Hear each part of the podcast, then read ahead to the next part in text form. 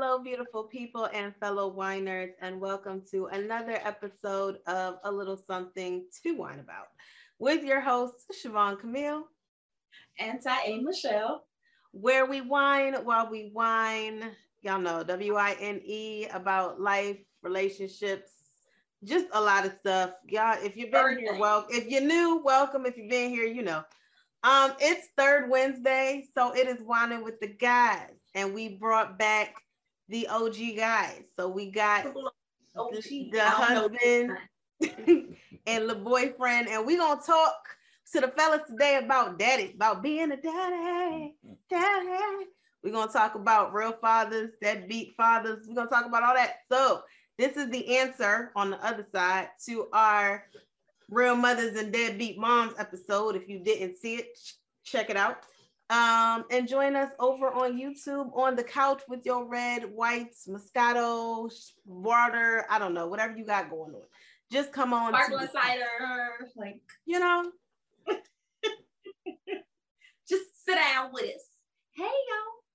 I hope y'all are having a wonderful, wonderful, of course, wonderful week. We kind of missed y'all a little bit. I know. It's only been a week, but we like you. We like y'all. I'm not going to say love yet because we got to finish building this community. Y'all got to talk to us. Y'all ain't talking to us. So we like y'all enough to have a conversation with us. So be sure you like, subscribe, and share. Share episode, any episode. Let us know which one is your favorite. And so before we get in this topic, for those who don't know, this month we are featuring the wines from Romano Vineyard and Winery, which is a local winery here in Maryland. It's actually located in Brandywine. So, Siobhan, let us know about your popping grape experience you're going to have today. So, I am doing Smitten today because I have Le Boyfriend here. So, we're going to pop this Smitten. It is a sweet white blend, so I'm excited because it's actually a nice little champagne color, guys. If you see it. It's not bubbly, it's flat, so we appreciate that. It's not a champagne, but yeah, so that's what we'll be having on this couch, on the black couch. We'll be having the Smitten. Okay, well, we're gonna sit over here in Jubilee because that's what we have. Here we have the Jubilee, and this is, if I'm not mistaken, it's a sweet red grape. So we're gonna try it. I'm excited. Romano, our last wine was really, really, it was good. It was good. So I am extremely excited to try this sweet red Jubilee. It, as you can see, it is a nice, deep, dark burgundy, purple, like wine color. So, and it smells good. Good to me. It smells good to me. So I'm excited to try this while we get into this wonderful topic of being a daddy. For those who don't know, we have our Sis Less Wine series where we talk to the ladies. This one is when we get to talk to the guys. I know a lot of podcasts, you might not get a guy's point of view on a lot of different topics. So with our Wining with the Guys, we get to hear what their thoughts are on whatever subject we pick out of the hat. So instead of us, you know, speaking for them, we're going to let them speak for themselves, you know. We're going to let them speak for themselves. So, with that being said, I guess y'all know them. I mean, they know y'all, but just say, you know, how y'all been? But, you know, say hey to the peoples, okay? Say hey. What's up? Yo. I'm boyfriend, sometimes the cameraman. Z cameraman. Used to be Zaboofriend. Zaboofriend. So, you know, I've been here for a while. You wear many hats. I was about to say. He wears many hats. I like hats. Many hats. And you good, sir? I'm the protector, provider, asshole, etc., etc. With a little swag. With a little swag. Swagalicious. Oh, Lord. That's hashtag daddy swag. Wow. Wow. Wow. Okay. Well, that just happened. It did. Yes, it did. By the trademark that. Oh. Okay. Look, all right. Do your thing, baby. Do your thing. I'm going to sip to that. Do your thing. You know what I'm saying? So, jumping into this topic, both of you are fathers of multiple children. She lied. That ain't mine. I ain't going there with this one. I'm not going there with this one. And when I say multiple, I mean +3 for anyone who doesn't know. Y'all got boys and girls. Y'all have been single fathers at some point. I mean, y'all have accomplished a lot. I know, Marshall, you have a relationship with your father, and I know Robert has a relationship with his father, whether good or bad. Shut it up. So we're gonna talk about it. And I said that because, yeah, his isn't necessarily the best. But we're gonna let them tell us some of their experiences with being a dad. So my first question is, who would you say was your role model for a dad, if you had one? And if you didn't, you had somebody you looked up to, whether it was Huxtable, a TV, Winslow, somebody. Like, who Winslow, you think? Wow. Dad, right? Yeah, Carl Winslow. Yeah, Carl Winslow. Family man. Like, or Uncle Phil. If you had Uncle Phil, look, yeah, Uncle Phil was the daddy, So, who? Tell us who. Come on, the husband. All right. So I'm gonna break it into two categories. And in real life, I would probably say my uncle, which is my father's brother, because I seen him do things for my cousin, growing up.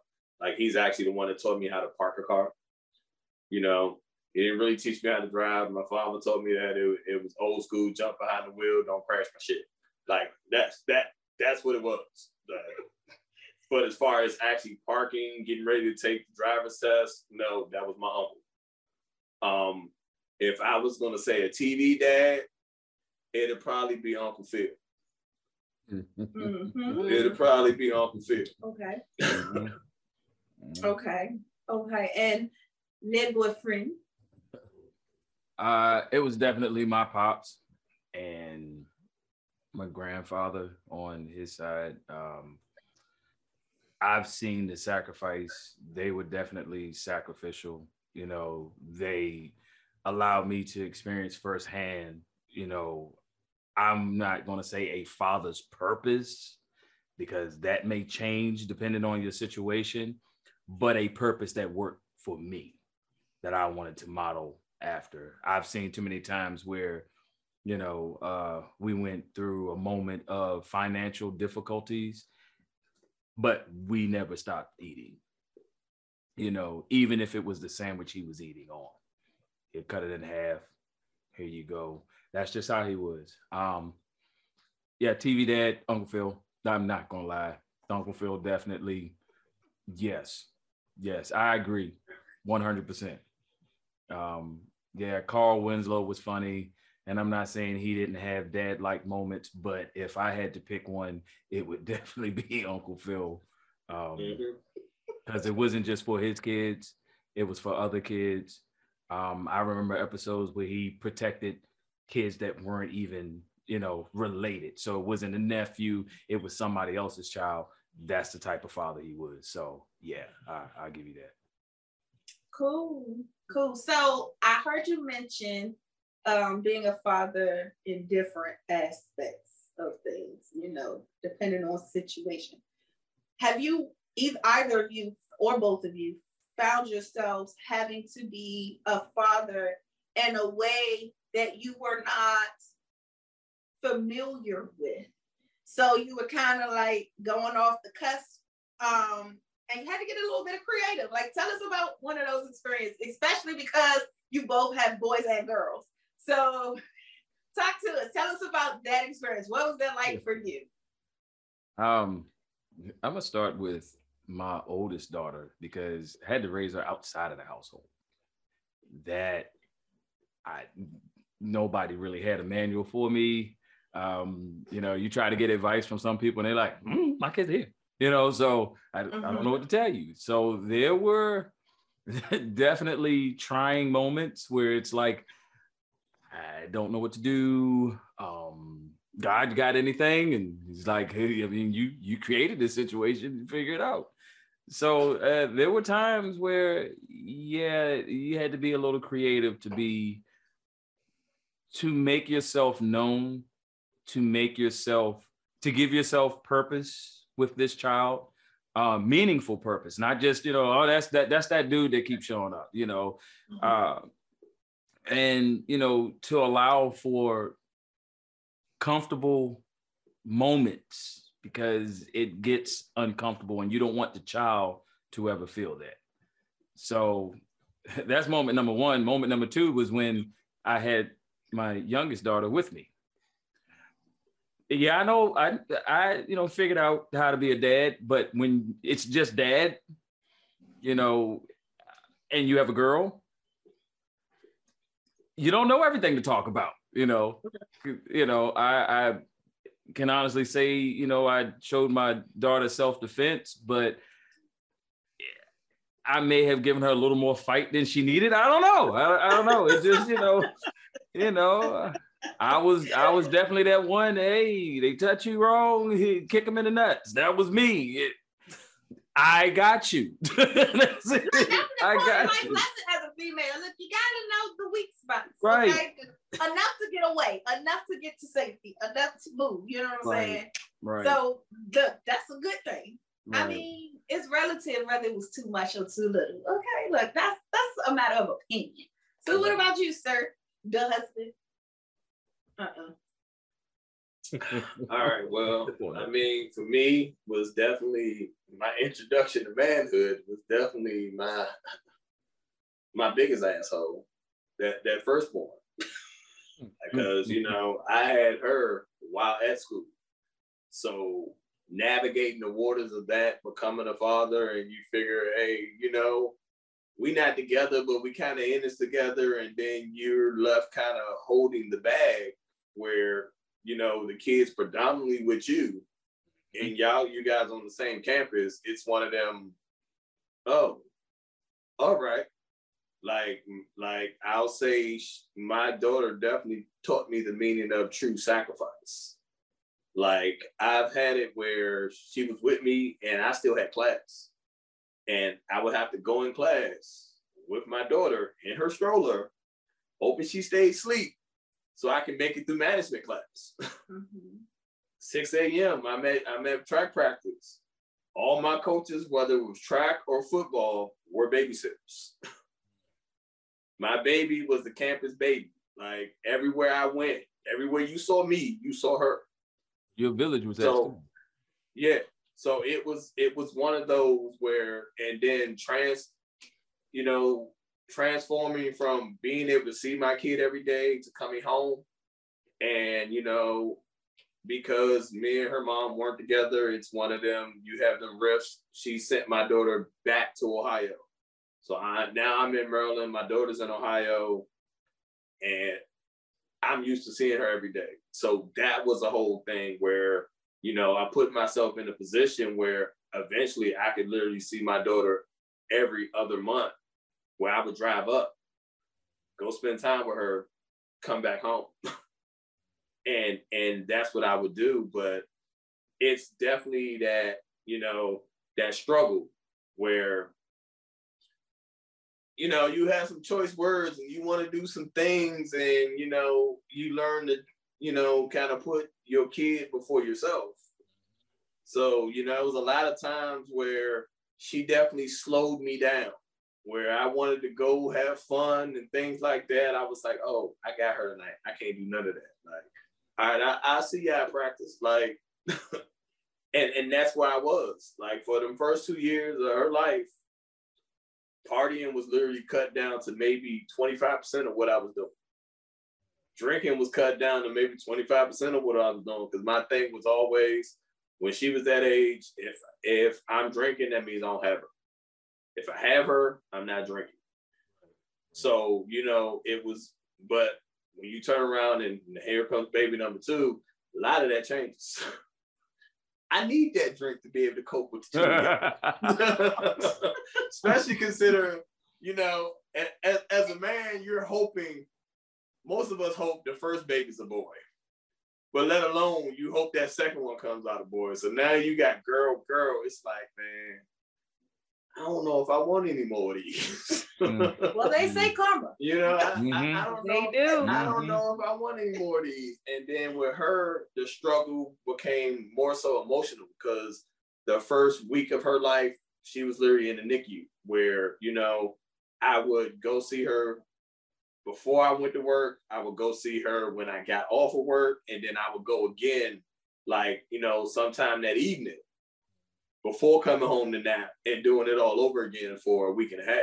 Like, that right there was one of those moments for me that was probably one of the roughest parts of being a parent, is watching your child on a breathing tube and it's nothing you can do about it. Yeah. Like, nothing you can do about it. Prayer works, guys. So that for me, it definitely solidified that, you know, if nobody else got them, I got my kids. Right. So to that point, so both of y'all have been single fathers. I know a couple other single fathers, so guys who have been single fathers who have raised boys and girls. I mean, I know single fathers of both. And I always ask people, guys who have been single fathers, this question, because we live in a society where usually it's a single mother. So I guess my question is twofold. How has that impacted how you view single mothers as a whole, and deadbeat fathers on the other side? Because I feel like those are two sides, you know what I mean? Like, it hasn't been the rarity, right? Not so common of being a single father. How has that impacted your take on deadbeat dads and on single moms? I'll say the single moms that have had to handle this for years, I tip my hat to you. There's no question to it. If you've raised a man, I will never judge you. If you raised a woman, I will never judge you. I tip my hat to you. Are you struggling? Are y'all struggling? Y'all are the struggle to get this cork off is real. That's it. Oh no! Oh no! I literally said to her, "Don't push it all the way in like that, because if it's good, you're probably going back." What did she do? She double pumped it down, and now she can't get it out. Well, at least you're not breaking the bottle, buddy. You know what? I'm gonna drink to that. But it broke, like the cork broke in half, so that was part of this struggle. We're gonna need to buy y'all some corks. Hey, with the bottle. They're gonna buy y'all some corks. You want some more? It's too sweet for me. It's gonna give me that's on some roast level to me. Well, you good? I'm good. You gonna turn around and face the label? Yes. Come on, I don't need you. Liberty. Shut up. But no, as I was saying, to the moms that are out there handling this, you know, on a day-to-day basis, I tip my hat to you. I can only imagine what y'all go through, because I know what I went through. And being a rarity, people look at you like, this isn't right. What are you doing with that little girl? And I'm gonna tell you, especially moments, find yourself in a department store, find yourself in a Walmart, and now you have to pee, and you have your little girl with you. Now, how awkward that moment is, and you don't know what to do, like, and you can't leave them with anybody, but you gotta take them in the men's bathroom. And I think we've had this discussion on there before. It just becomes one of those moments. Or You're walking and you're holding face the wall. Don't look. Right, man. Right, and it's just. I tip my hat to you guys. Well, excuse me, you ladies, you women that are out here being single moms, and to the deadbeat dads. They probably ain't listening. I mean, they don't turn the channel now, but they ain't listening. I don't care. Y'all giving us a bad name. I'm gonna say it. You know, if you're a dad that is falling down on your luck and you're trying to figure it out, I always say it's never too late till somebody says it's too late. You know, if you've tried your hardest to be back in somebody's life, to be involved or something, and they don't want you involved, well, find another way to return that energy back to the world. You know what I mean? Go talk to other men that are out there making the mistake that you've made and tell them how you've lost out on stuff. If we can at least get y'all on that page. You know, I know there are definitely different stories. I've heard so many different ones. My homeboy, it was made out, at least by one woman, to be a bad father. Yet one of his sons lives with him and the other one is with him so much he might as well live with him. But the story goes, she got pregnant. She said she wasn't keeping it. She decided to keep it. She left and moved to another state. She hit him with child support. And he was like, I'm all for, he's a father. He's like, I'm all for a child. And she's like, no, I'm not keeping it. And then she moves to another state. He doesn't know anything about it. All of a sudden he gets hit with papers and finds out she had a child and she wants child support now. And he's never seen this child face to face ever. But that's not a true deadbeat. That's not a true deadbeat. But what I'm saying is, I don't know your story. The perception but again, that she portrays to the child is, oh, your father don't want is it exactly want it. So that's the deadbeat part, which that's why we say some mothers is trash, but continue. Right. So again, I don't know your story. If you've been removed from your child's life, I won't say that you're a deadbeat, because I think somebody who they moved out the country. That's why I'm not talking about them. But I say that deadbeats. I say that because if that's your story, fix it. You know what I mean? Like, try your hardest to fix it. If you have an opportunity today to be involved in your kid's life, try it then. Go try it. Child support. I've heard a lot of people use child support as an excuse. And I've been on child support. And it ain't nothing good about it at all. Especially when you're trying to do good. If you're trying to do good, they're going to beat you down. They will find a way to do it. I don't know why. I don't even know why the system is set up like that. But a lot of guys use that as an excuse to not be in their child's life. That's not an excuse. Do better. I'm going to say that. I was on it for 18 years, like anybody else. All right? Do better. Period. No excuse. No exception. You can hit me up. 15 and counting. I'm just saying, man. I'm just saying. I understand, 15 and counting. Because I can't wait till that little girl get through college and I can be like, free at last. I hear you. I'm just saying, man, y'all give good fathers a bad name, especially black fathers. I'm gonna put it out there. Give black fathers a bad name because the stereotype and society thinks that we are the worst deadbeat dads in the world. Mm-hmm. And there are more of other kind than there are of us, but we get the bad rep all the time. So black men out there, be involved in your kids' lives. White men out there, be involved in your kids' lives. Any other race that's out there, be involved in your kids' lives. That's all I'm gonna say. Do better. That's what I got. So which category would you fall under, black or white? Mellow yellow. You get on my nerve. Your answer, sir. So I was raised by a single mother. My mom had 3 boys. So, and that's why I tell her now, I say, she would let us get away with shit. The things that she let these grandkids of hers get away with, no. No, we got wood with everything under the sun for minute stuff. You talking about like big grand stuff. Oh, they gonna work it out. What? So it's like I respect it because I've been there, I've seen it, And being a single father, I understand the struggle. Like, my hat goes off to the real single moms out there. You know, I hate to hear, I think on both sides, men and women, I hate to hear people say, oh, I'm a single this, I'm a single that, and that other parent is actually involved. You're just a single person. You're not a single parent. And I think a lot of people forget that.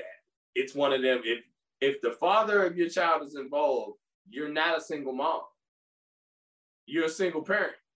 If something happens with that child and the first thing you do is pick up the phone to call his dad, you're not a single mom. Now, if you can't do that, you're definitely a single mom. You're doing a lot of this on your own. I'm not including any help that you're getting from family, because when you have larger families, especially in our community, it takes a village. But that doesn't negate you being a single mom at that point. You know, if granddad's helping you out, auntie's helping you out, mom's helping you out, you're still a single mom because the other parent of that child isn't. So I completely understand that.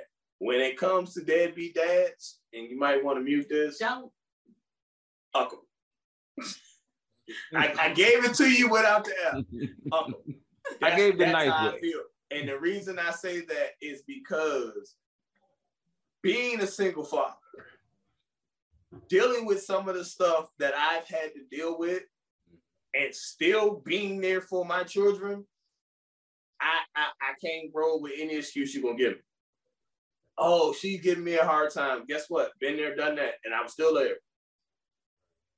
You still got to fight for your child. Like, it's nothing you can tell me that, you know, even if you're in that fortunate, you know, boom, they took them halfway across the country. Yeah, you might not be able to see your child as much. You can still have a conversation. You can still visit on occasion. A lot of times, everybody thinks that in taking care of a child, everything is just financial. When it comes to being a father, it's more than being financial. Most of the time, the kids don't remember anything you brought for them.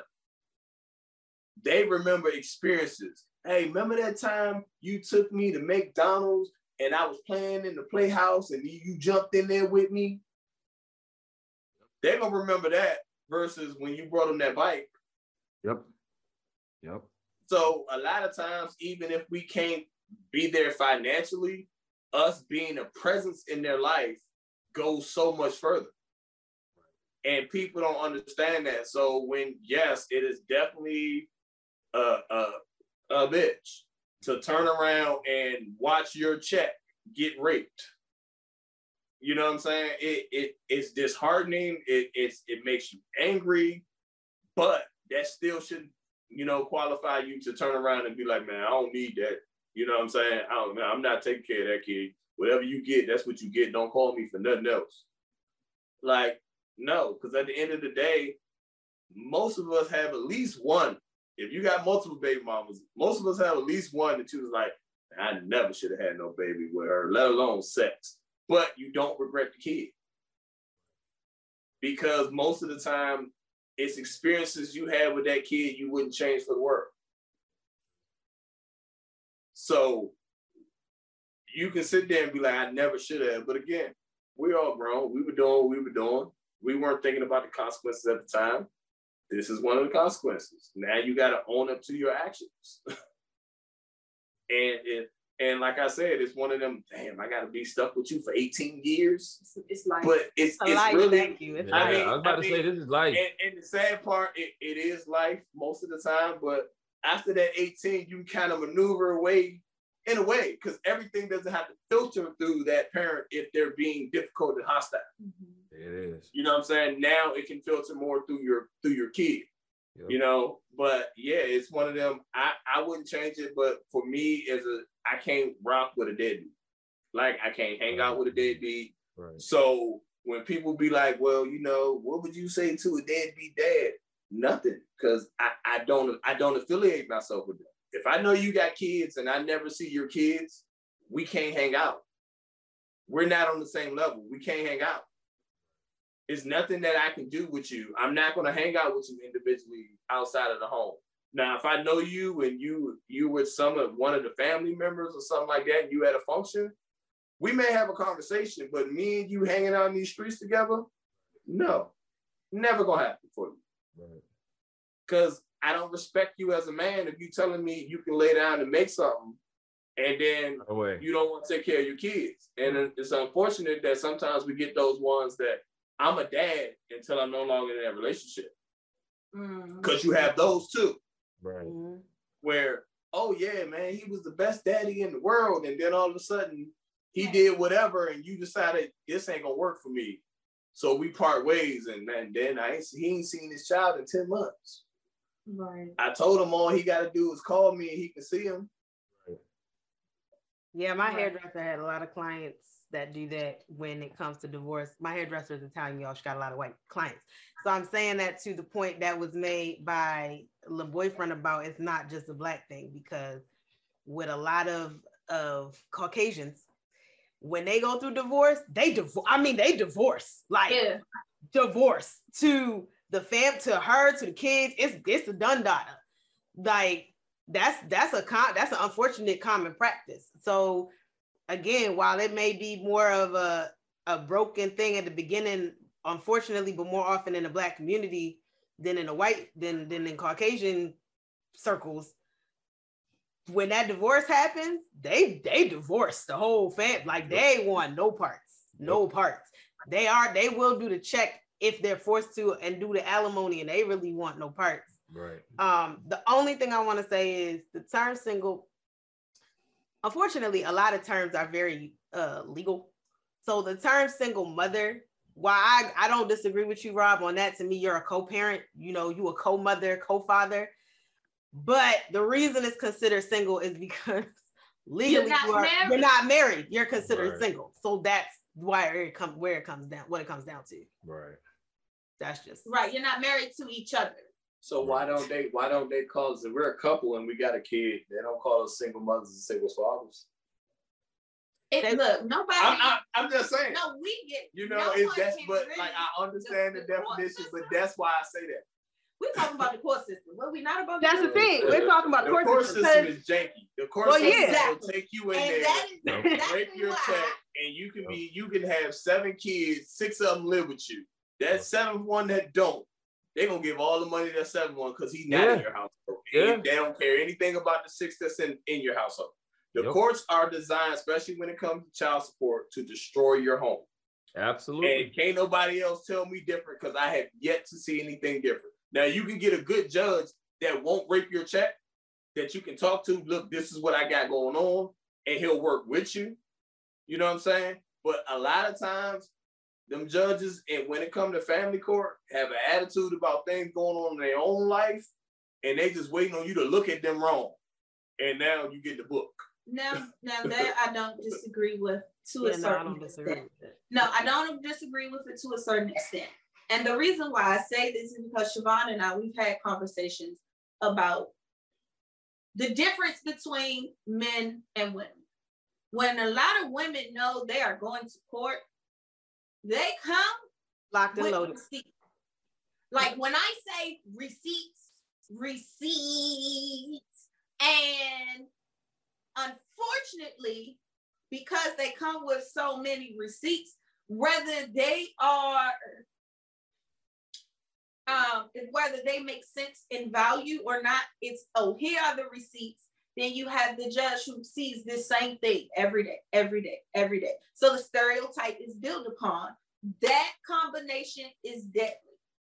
But what a lot of men don't do is come with their receipts and know what do they call it? The legal jargon to say, or legal terms to say and spit out there to make them go, hold up, wait a minute.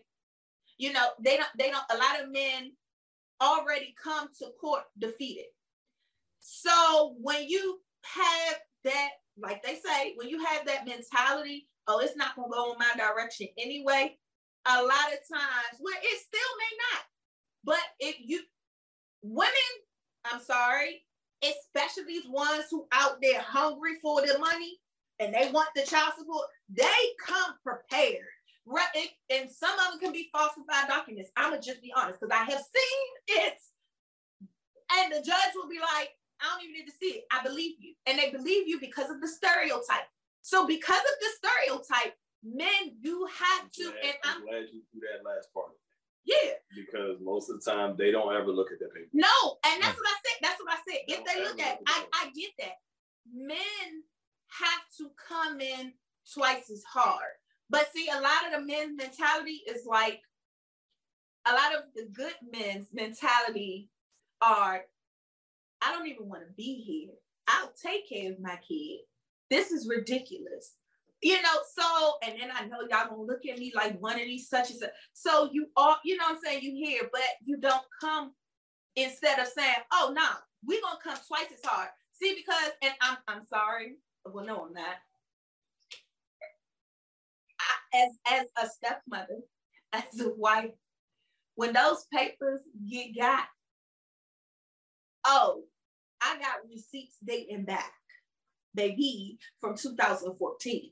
And like laminated receipts. Let's go. We got books. We got report cards. We got teacher reports. We have all of this. And we come in day one with folders. We come in day one with receipts. We come in day one like, no, Your Honor, boom. I am the active parent. I am coming with videotape, pictures. This is conversations between me and this person. But that's the female in me. Most men don't have time for that because they are trying to provide. They are trying to make sure. And I understand that. And I get that. So, but what I'm saying to you all, for those who, just the word of wisdom, what I'm saying to you all is start getting your receipts. Keep your receipts, keep your documents. If you're not religious, I'm sorry, that's all I know. Pray about it. It might take, unfortunately, it might take 2 or 3 times to go in there with that. Get a lawyer. I know that's an expense. But those things will help you. See, because I'm gonna tell you, a lot of these mamas that's going in there, they're not going in there with lawyers. They're going in there off just the basis of the stereotype, what this judge normally sees, and these few receipts that I have. But you coming in with a lawyer, your receipts, you have, you know, all of this, I mean, taxes, everything. Again, the chances of that happening then shift in reference to that. I'm not saying that this always works the first time. Sometimes you got to keep going. And that's another difference. Women will beat down the courthouse. Oh, we want more. We want more. We want more. Oh, he got enough money to pay for this wedding. So clearly he got that. They will do this to the point where it, you guys, especially the good ones, y'all get tired because you have more important things to do. You're concentrating on the real true well-being of the child, making sure they have this, making sure, because I have literally seen, I just gave her this is that, and the other, or for daycare, for clothes, for this, and the judge literally go, okay, well, those are gifts. That's the problem. All I'm gonna say, that's the biggest problem, because they'll view the man as, when he does for his kids, that's a gift. But the woman, oh no, that's her providing for them. Like it's that right there, that double standard that you go into court with, because ain't that the same day-to-day living that she's doing? Say no, because the child is in the house with her. What I'm gonna say to this is just to Michelle's point, and I know that people, it's easy to look at this, but we have to. Here's what I'll say: when it comes to women, when it comes to anything, how much do you want it? How much are you willing to fight for it? And as far as stereotypes existing, the 4 people on these couches, we are Black, okay?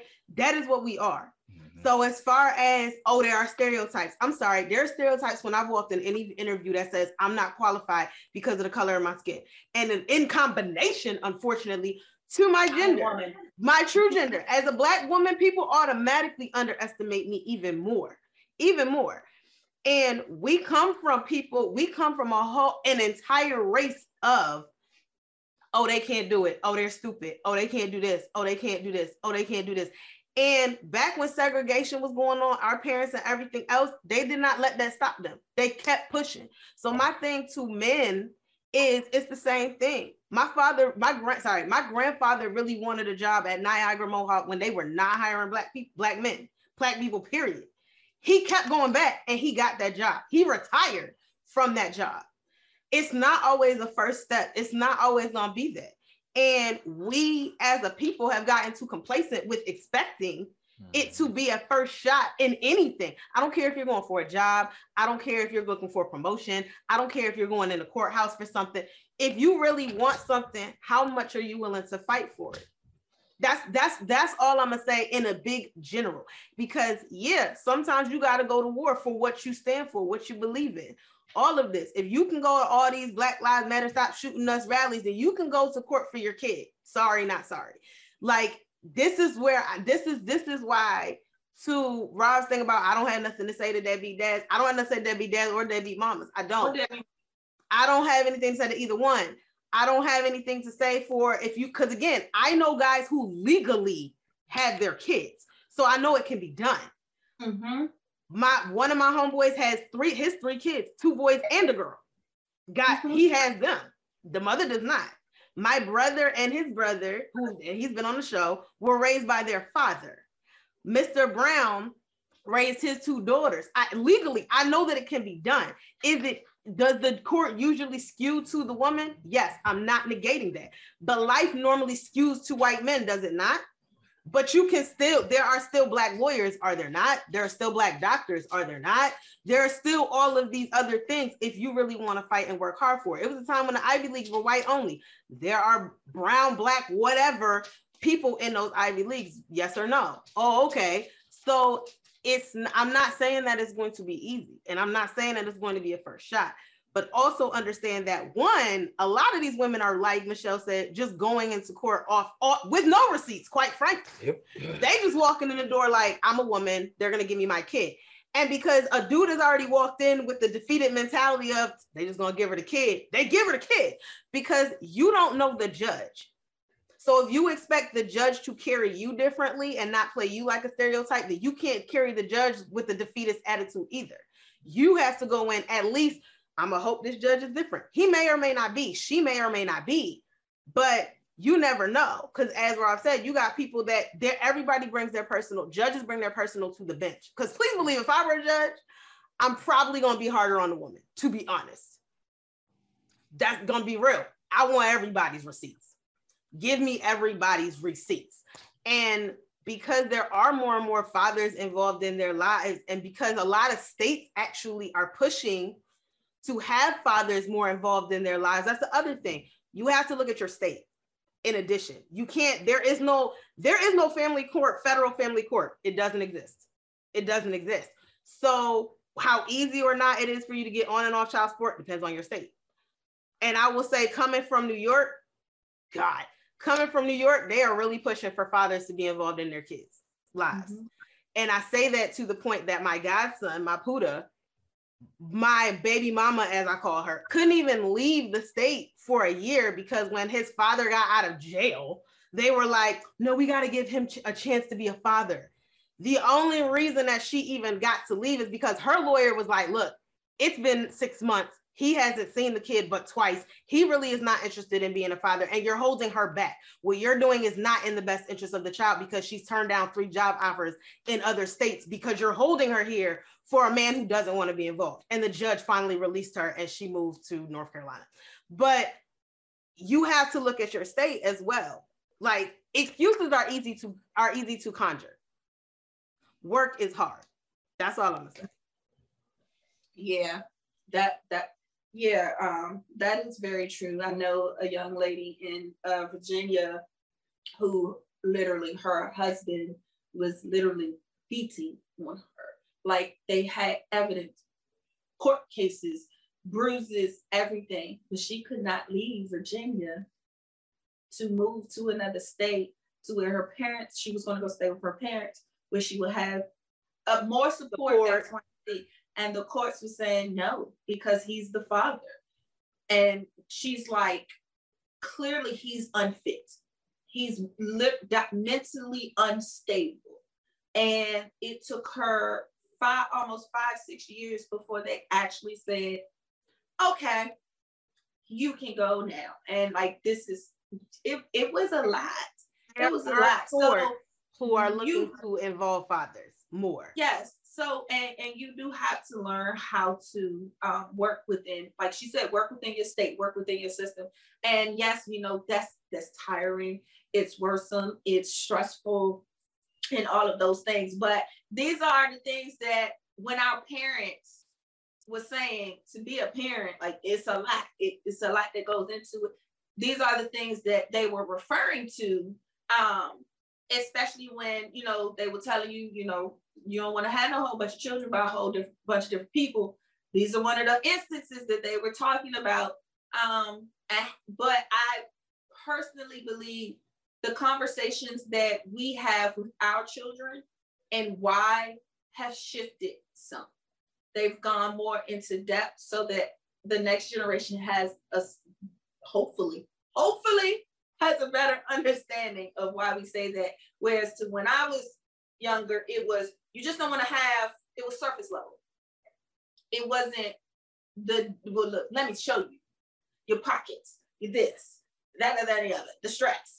Like, it didn't go that deep, you know. Did you imagine traveling from, you live here, your child lives there, traveling back and forth. Think about it, finances, gas, this is, you still gotta live. Like, those things weren't necessarily conversations as they should have been, or explained fully as they, you know, they could have been. And again, this is me, just my experience. If your parents were forward enough to do it, cool, kudos to you. Hopefully you ain't do what they did. If you did, and I don't know what to say. But that's one thing that I can appreciate about the next generation, although I do think they're exposed to a lot too much too soon. But I do understand having the conversations at the appropriate times. So really quickly, before we wrap this whole thing up, in your experiences, have you ever been perceived or portrayed as a bad father? If so, tell us about it. Oh, Lord. And the chuckle and the very blank face, you know, says yes. Yes, yes. My oldest is out of town. So naturally, I have everybody else is here. So a lot of times, I think people forget. If you want to look at it from a financial standpoint, a lot of times I'm criticized because my oldest, who's not here, often gets more money than the ones that are here for certain activities. But even with that being, she can be up there and I'm still, oh, well, I'm doing all this by myself and you don't help out. But I just did this. I just did that. I also, outside of that, paid her child support. What didn't I do? When I say, hey, once you have her come down, which takes her off your hands financially for whatever time she's down here. Oh, no. But I'm supposed to be the bad, I'm supposed to be the bad parent. I'm supposed to be the bad dad. You know, it's one of them things. I think a lot of times when, and one of my beliefs a lot of times when people say, oh, well, I gotta pay my, I hate when people say, oh, I gotta pay this rent for them to be here. Well, if they weren't here, you still gotta pay their rent. Whether they're here or not, you still gotta pay that rent. You might not have to buy as much food, maybe not any clothes, but that rent is gonna be, it's gonna be what it is, with or without. So why am I supposed to care about your rent? I'm sorry, I'm gonna just real quick.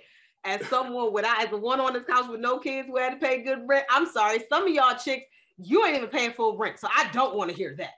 I do not wanna hear nothing about anybody saying nothing about, oh, I got to pay rent. No, I had to pay my rent and then my taxes pay part of your rent. So I don't wanna hear nothing about nobody saying that's about rent. That's my rent and rent, sorry, go ahead. Well, there you have that. And Marshall, I mean, she distracted me so much I called you by your real name. At some point, all of my kids' moms at some point considered me a deadbeat, just because it's almost expected on some level. And it's a shame, but if I give money this month, next month, and the month after, if I give month, if I give you money, you don't do what they want, you're a deadbeat. I'm sorry, that's what it is. I didn't mean to interrupt you, but when you said that, like, that just kind of hit my heart.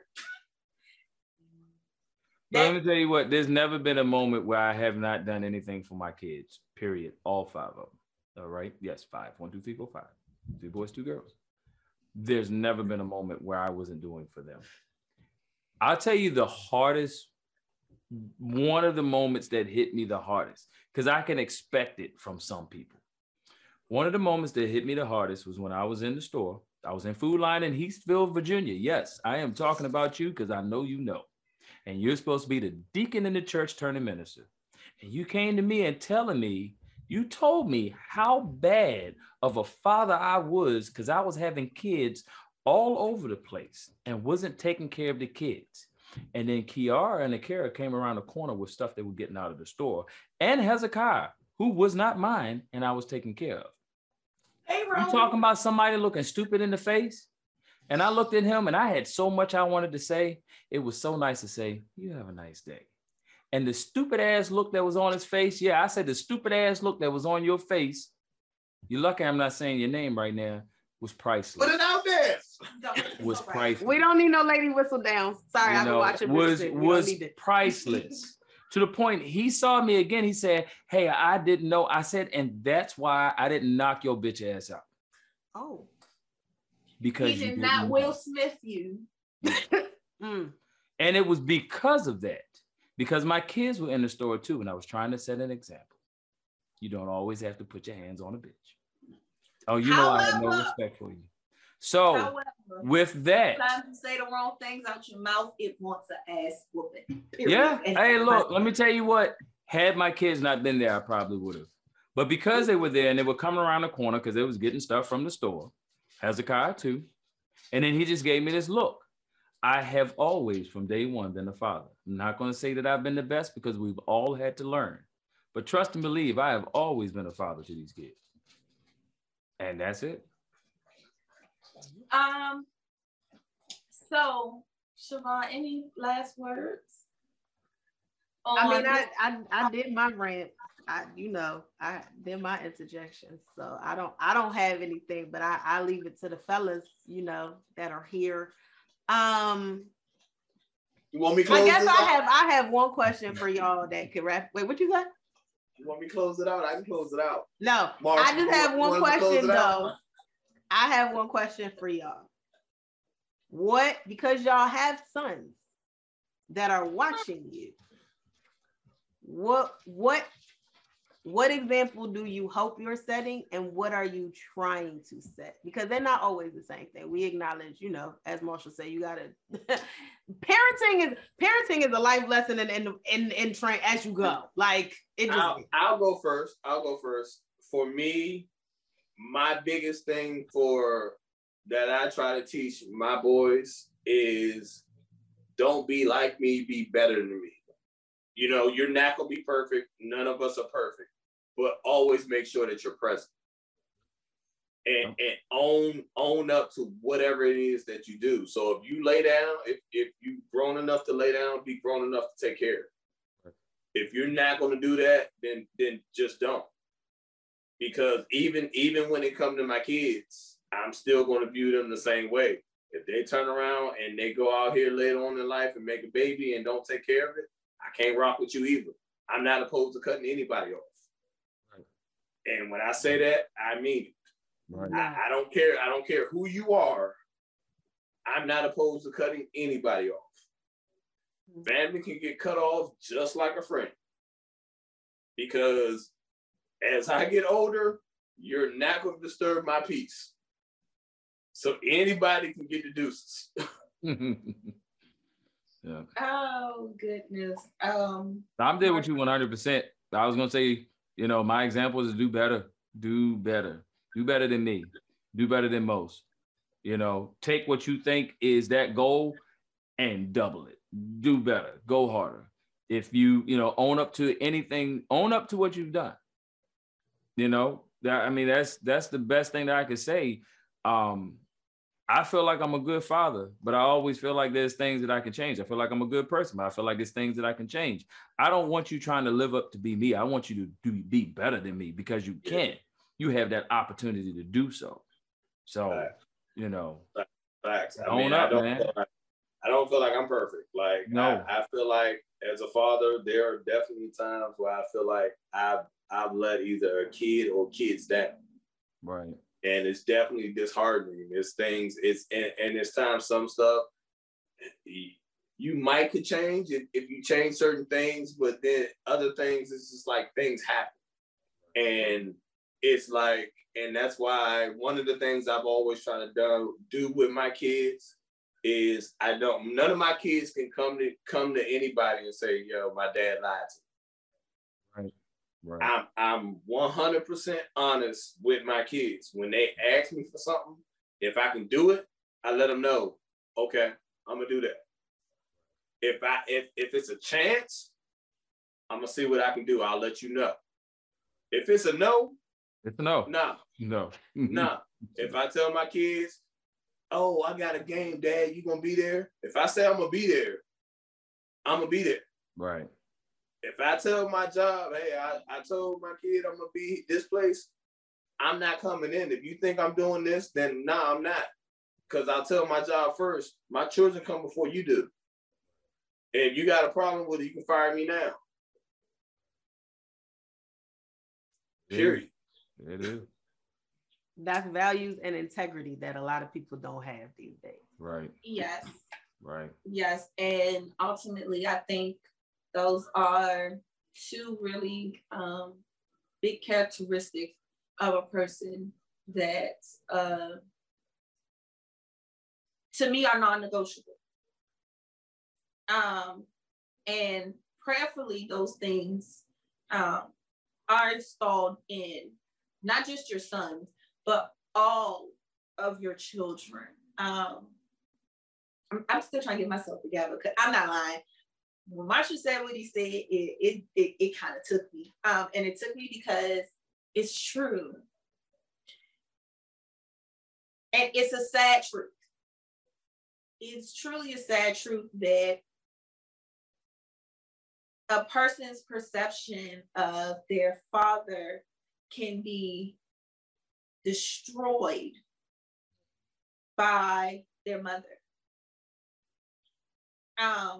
Just influence, especially when you know how good that person is, and what they're trying to do. And this is the mother knowing, and you still intentionally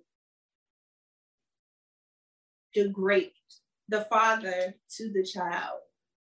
Why, like, as a mother, for a mother to create that type of what you all like to use now, trauma in a child's life is so disheartening. And it happens more often than not. And that is the sad truth. So yeah, that just kind of hit me a little bit. I'm sorry, y'all, but whew, it hit me. It's annoying and I don't want to get mad. So I'm just saying. But anyway, on that wonderful emotional note, we are going to say, oh, that was a good one. Cheers to that. Siobhan, as we wrap up this endearing conversation, let us know the rating of your smitten, semi-sweet rate, white. So this is... says playful and provocative. This sweet white blend will keep you guessing. Also makes a great cocktail wine. Go on, don't be shy. Take a sip. Serve chilled. We did serve it chilled. I'm gonna let you go first. Yeah, are you smitten with smitten? I'm not smitten with smitten, but I'm also a red drinker. However, it was just sweet. It was sweet. But because this is a sensitive topic, I drank like 2 glasses of it because I just needed the alcohol. I will put it above what was the one? Stella Rosa. I will put it above Stella Rosa because there's more alcohol content in it. You can taste it. You can taste the percentages a little up.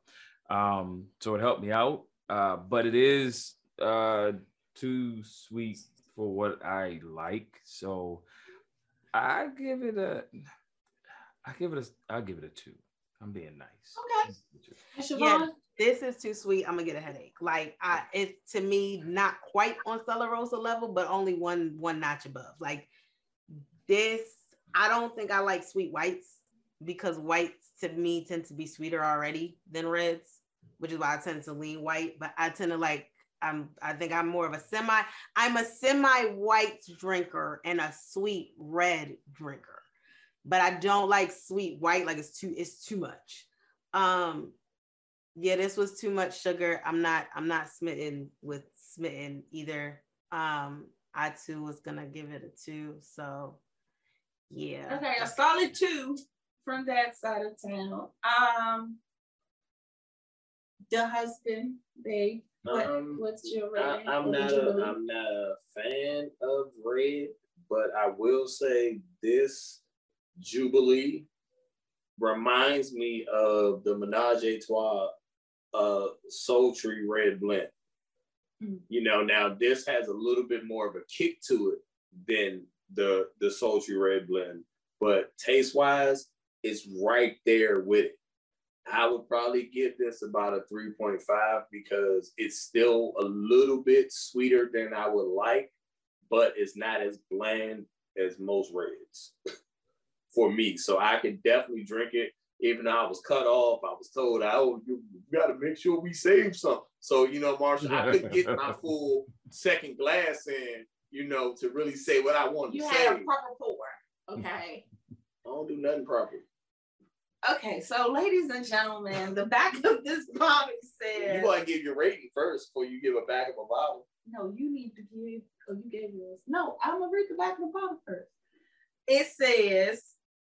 A pleasingly sweet red blend with a fruity nose, which is true. Excellent anytime you want to enjoy a glass of wine. Serve chill. Yes, it's definitely sweet. To me, this gave me a red Moscato. It was decent. I'm gonna be honest. My favorite thing about this wine is the color. The color of this wine to me is just gorgeous. I expected for it to be slightly drier. I feel like it's a light body wine. I kind of was expecting because of the red, it to be a little at least medium to heavy, even though it was sweet.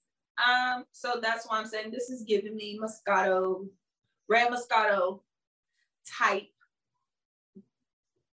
you know, taste buds, tasting, whatever the word is, vibes.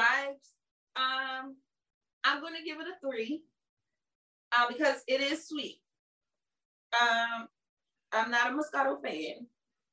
However, because of the color, the overall taste was great. We did serve it chilled. Like I said, it's a nice wine. If you are a sweet red drinker, I think this is a nice wine. I think this would be a good wine for you to have in your, you know, wine closet, wine cabinet. So I'm going to give it a 3 just off of that. Can't go any higher than that because again, I'm not a Moscato fan. I'm not a sweet fan. Wish it was a little drier. But that's about it. So yeah, that's my rating. Overall, to me, a good experience.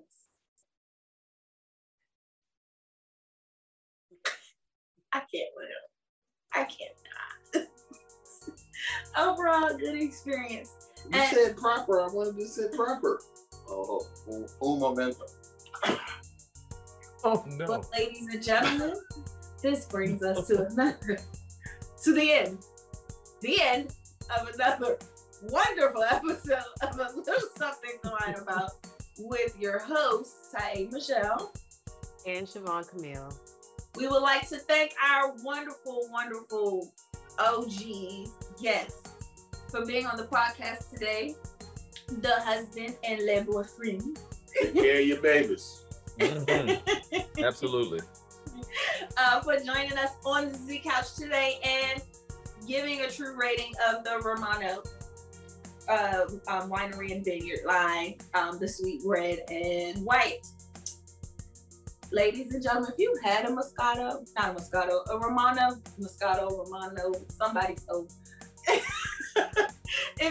a Romano wine, let us know what's your favorite out of the plethora. They have a collection, so like award-winning collection, award-winning plethora of wines. And let us know what have you been a deadbeat dad and you turned yourself around? Have you experienced having a deadbeat father? What are your views on fatherhood in general? We like to hear from you. Be sure to like, subscribe, share, and comment below. And as always, there's nothing wrong with a little wine. Thank you for whining with us on this episode of A Little Something to Whine About. Don't forget to like, share, comment, and subscribe. Be sure to join us live the last Saturday of every month on YouTube or Instagram. And we'll see you next Wednesday for more fun, more laughs, and of course, more wine.